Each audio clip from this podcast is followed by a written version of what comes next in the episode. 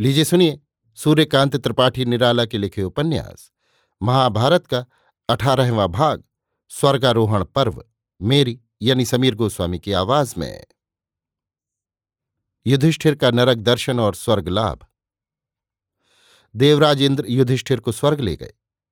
स्वर्ग पहुंचकर युधिष्ठिर ने देखा, दुर्योधन दुशासन आदि प्रसन्नता से बैठे हुए हैं। युधिष्ठिर को देखकर हंस रहे हैं। इससे इन्हें बड़ा क्षोभ हुआ। इन्होंने कहा मेरे भाई भीम, अर्जुन, कर्ण आदि यहाँ नहीं दिख रहे।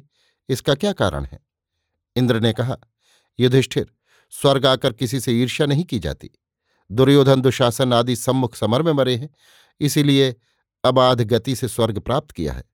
युधिष्ठिर ने कहा, महावीर कर्ण ने भी सम्मुख समर में प्राण दिया है। हमारे और भी संबंधी हैं। वे यहाँ क्यों नहीं हैं? इंद्र ने कहा, क्या तुम उन्हें देखना चाहते हो? युधिष्ठिर ने इच्छा प्रकट की तब इंद्र ने एक देवदूत को साथ कर दिया और कहा कि युधिष्ठिर को भीमार्जुन आदि के पास ले जाए।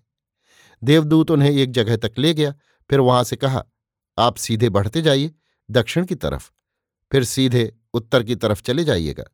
वहाँ आपकी भाई बंदों से मुलाकात होगी। युधिष्ठिर आगे बढ़े तो घोर दुर्गंध आ रही थी। फिर खून पस के नदी नाले बहते दिखाई दिए। फिर सड़ा मांस और मलमूत्र दिखा। युधिष्ठिर बिल्कुल व्याकुल हुए। इसी समय भीम और अर्जुन आदि की करुण ध्वनि सुन पड़ी। महाराज, हम घोर नरक भोग रहे हैं। आप कुछ देर और ठहरिए। आपके शरीर की हवा से हमें आराम मिलता है। हम पर दया कीजिए। भीम, अर्जुन और द्रौपदी आदि की ऐसी करुण पुकार सुनकर युधिष्ठिर बहुत विचलित हुए। उन्हें बड़ा दुख हुआ।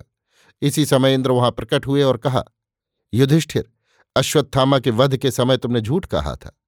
इसलिए तुम्हें कुछ काल नरक भोगना पड़ा। चलो, अब स्वर्ग चलो। तुम्हारे सब भाई, पत्नी और परिवार के लोग वहीं मिलेंगे। इन सब के भी अपराध कट गए। जिन्हें थोड़ा भोगना पड़ता है, उन्हें पहले नरक होता है, फिर स्वर्ग। जिन्हें थोड़े दिन स्वर्ग भोगना पड़ता है, वे पहले स्वर्ग आते हैं। धर्मपुत्र युधिष्ठिर इंद्र के साथ स्वर्ग गए। वहाँ सब भाइयों, द्रौपदी, कर्ण आदि को हँसते देखा।